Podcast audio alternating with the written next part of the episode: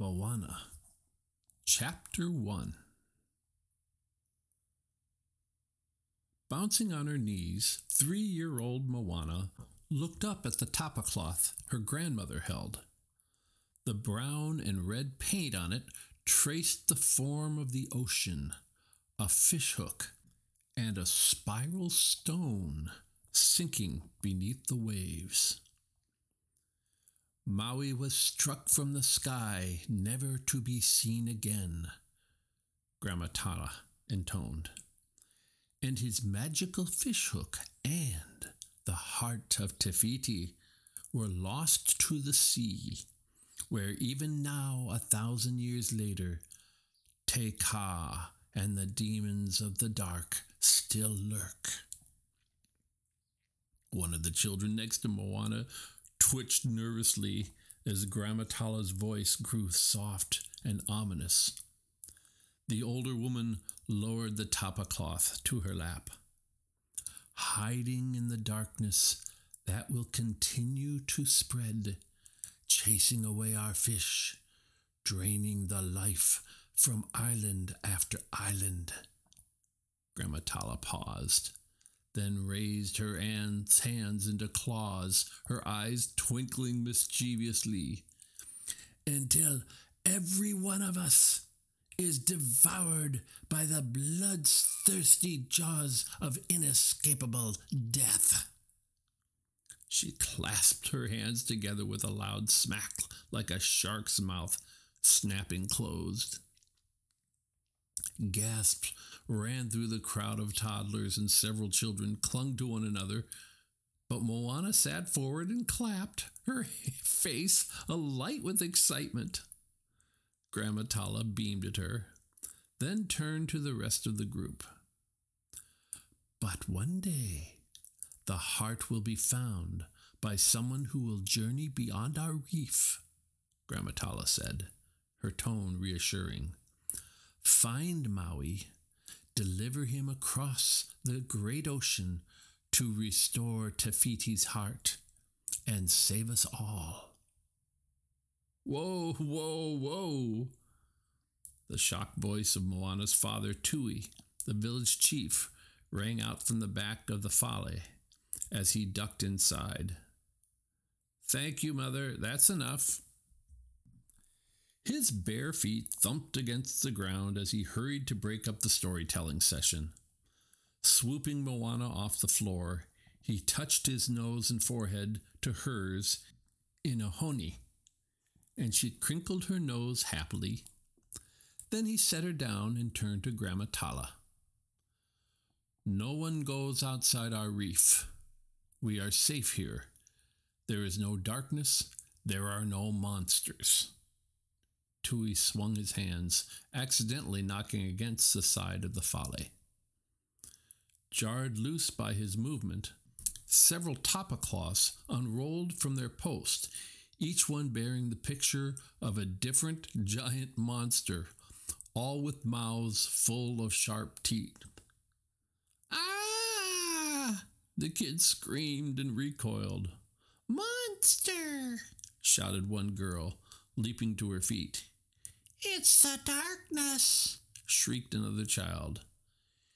This is how it ends, a boy cried out. I'm going to throw up, a toddler whined, clutching his stomach. No, no, Tui said, as he waded into the crowd, trying to calm them down.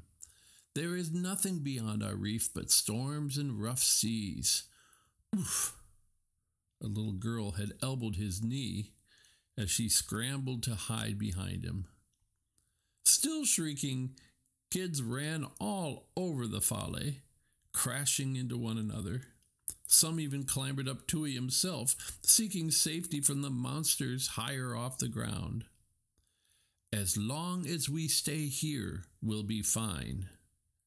Tui raised his voice over the shouts of the children.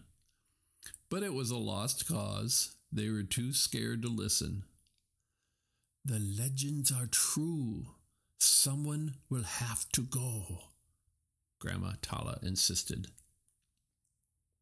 Lifting a toddler's arm out of his face, Tui turned to her. Mother, Motunui is paradise. Who would want to go anywhere else? Of all the kids, Moana alone was calm. She stood gazing up at the tapa cloth, painted to show a beautiful, lush island, Te Fiti. She reached out as if to feel the leaves themselves, but before her fingers touched the cloth, another child barreled into it from the side. Ah! the kid cried as he ran past, his face covered in the cloth. Tui lumbered over to help, children weighing him down. But now that the cloth had been tugged off its hanger, Moana found herself staring at the bright blue waves of the ocean through the trees outside the fale. Sunlight twinkled off the water, and an answering sparkle lit up Moana's eyes. Everyone else was so caught up in the chaos, they didn't notice Moana slipping away and trotting down the path to the beach. As soon as her feet hit the sand, Moana felt like she was being drawn into a loving hug. The warm sand slid between her toes and over the tops of her feet while the peaceful lapping of the lagoon sounded around her. Something glinted at the edge of the surf, catching Moana's gaze. Curious, the toddler scrambled over to where the water was nudging a beautiful conch shell up the beach. It was light orange, like a flower, and it shone as if it had been polished. The point of the cone seemed aimed right at Moana. She wasn't supposed to go to the water, but surely she could just crouch at the edge? Moana bent her knees and was about to reach out for the shell when a high pitched squeak came from her right. Wriggling free of the sand, a lone baby sea turtle had cried out. Between it and the ocean stood a flock of sleek black frigate birds, their sharp beaks hanging open in anticipation. Moana glanced at the conch shell, which the tide was pulling farther into the sea. She looked back at the turtle. It would never get through the wall of birds on its own. Spotting a palm frond lying on the ground, Moana jumped up and ran to fetch it. At first, when the shadow of the palm leaves fell over it, the baby turtle seized up pulling its flippers and head into its shell as far as possible. But when no claws tried to snatch it up and no beak pecked at it, it slowly peeked out. Moana smiled encouragingly. It's okay, she cooed. The turtle rallied, working its flippers and inching along the sand. Gripping the frond with both hands, Moana did her best to keep the leaves over the little guy. Almost to the surf, Moana began to tire. The palm frond trembled as she struggled to hold it aloft. Sensing her weakness, one of the male frigate birds darted near, his red throat flashing in the bright sun. Shoo! Moana waved the frond at him to scare him off. The bird hopped backwards, cawing in annoyance, but he and the rest of the flock stayed where they were, watching sulkily as the baby turtle slid into the water. They'd made it. Lowering the palm frond to the ground, Moana waved at the turtle and it disappeared into the sea. Suddenly, the surf spiraled away from her pulling backward to expose the sandy bottom where the conch shell she'd seen earlier was now lying. The water seemed to be waiting for her to approach. Then it actually waved her forward.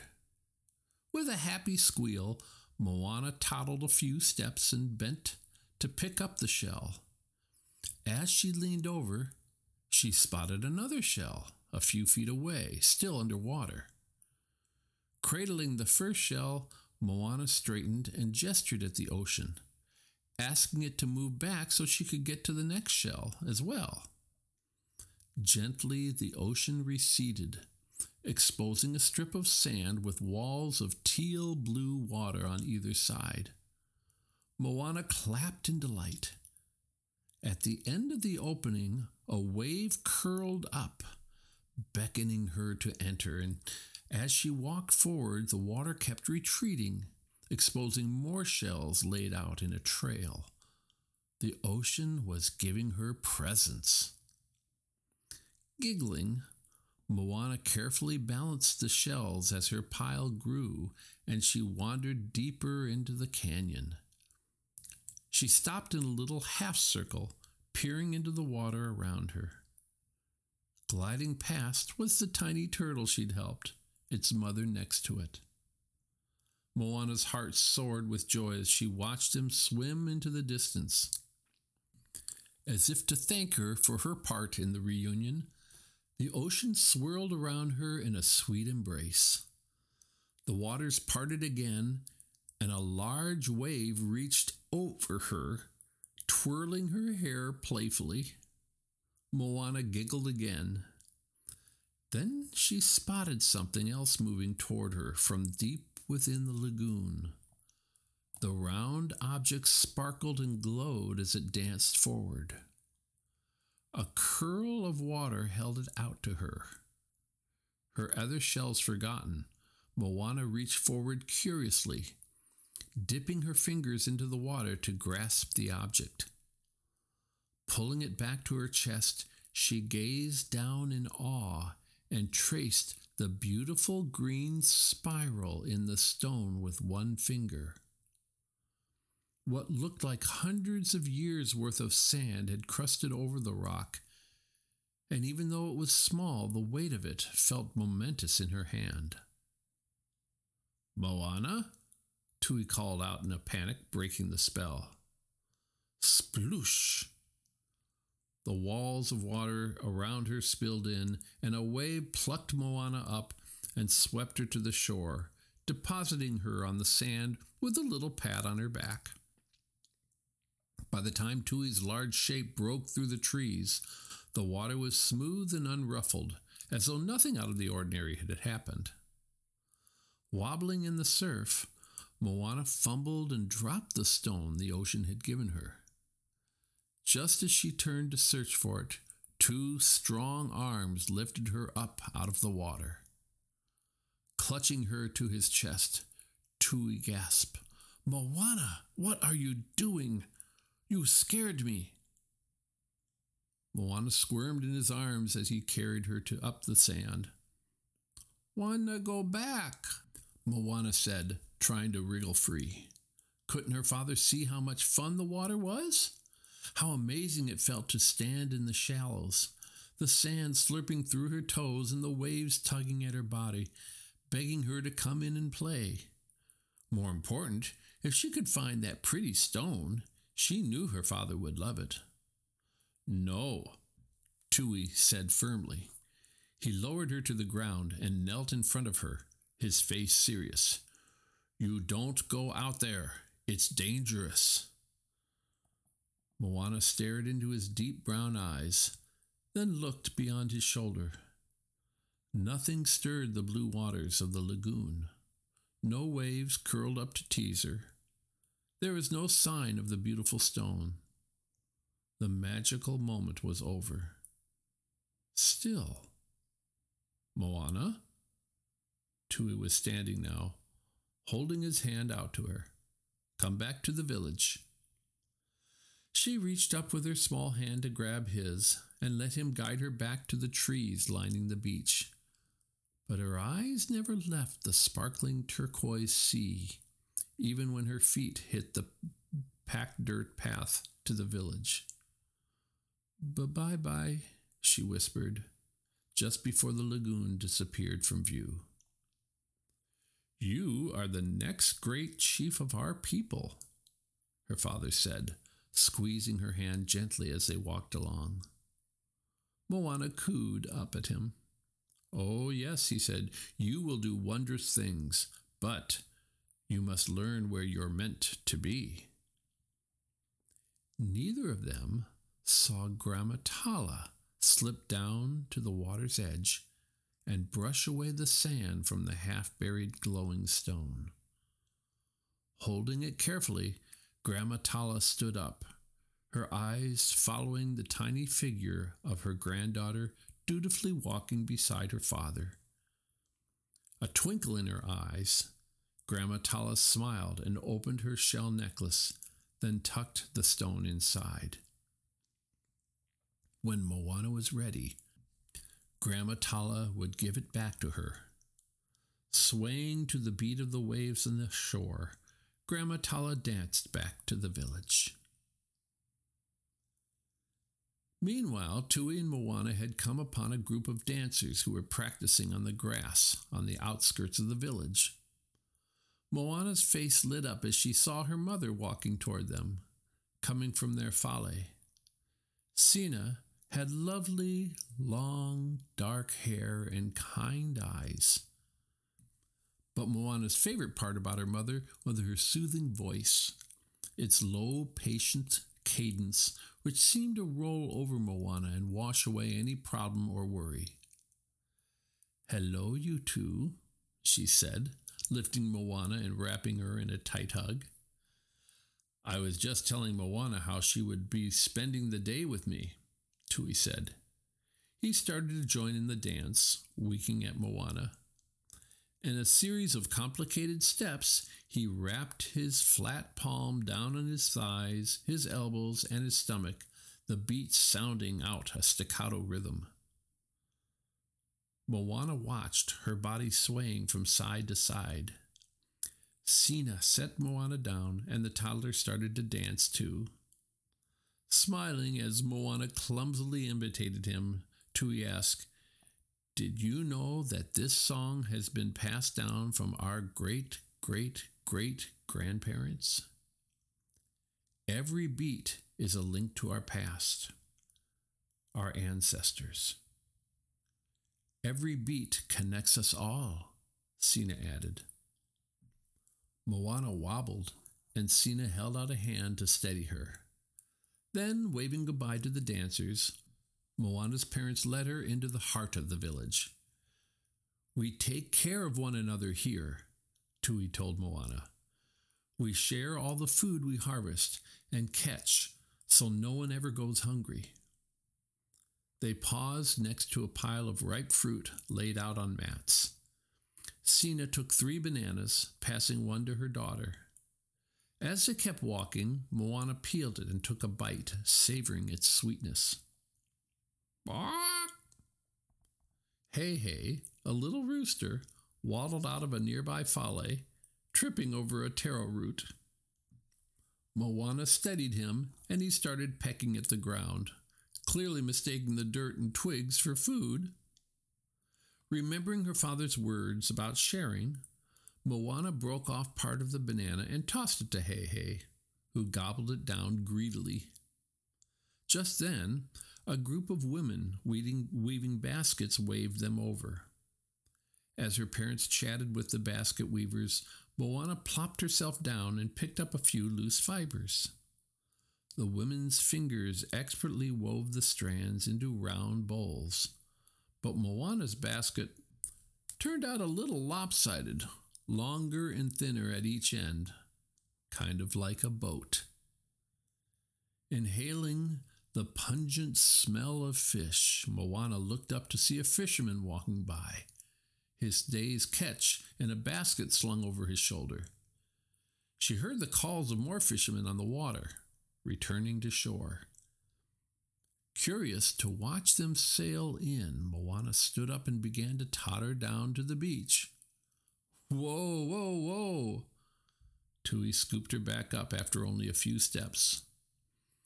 Tossing Moana onto his shoulders, he moved with Sina past the clump of strong banyan trees toward the grand fale. The sun peered through their canopies of leaves, seeming to make them sparkle. What a beautiful day, Sina observed, waving at the tapacloth makers in a fale nearby. The tapping of their mallets against the stretched bark made a steady drumming sound. We have a fine village with wonderful and friendly people, Tui declared, shifting Moana so that she could take it all in. We are safe here, and the island provides us with everything we could need or want. Finally, stepping up into the grand fale, Tui swung Moana around and around before lowering her to the floor.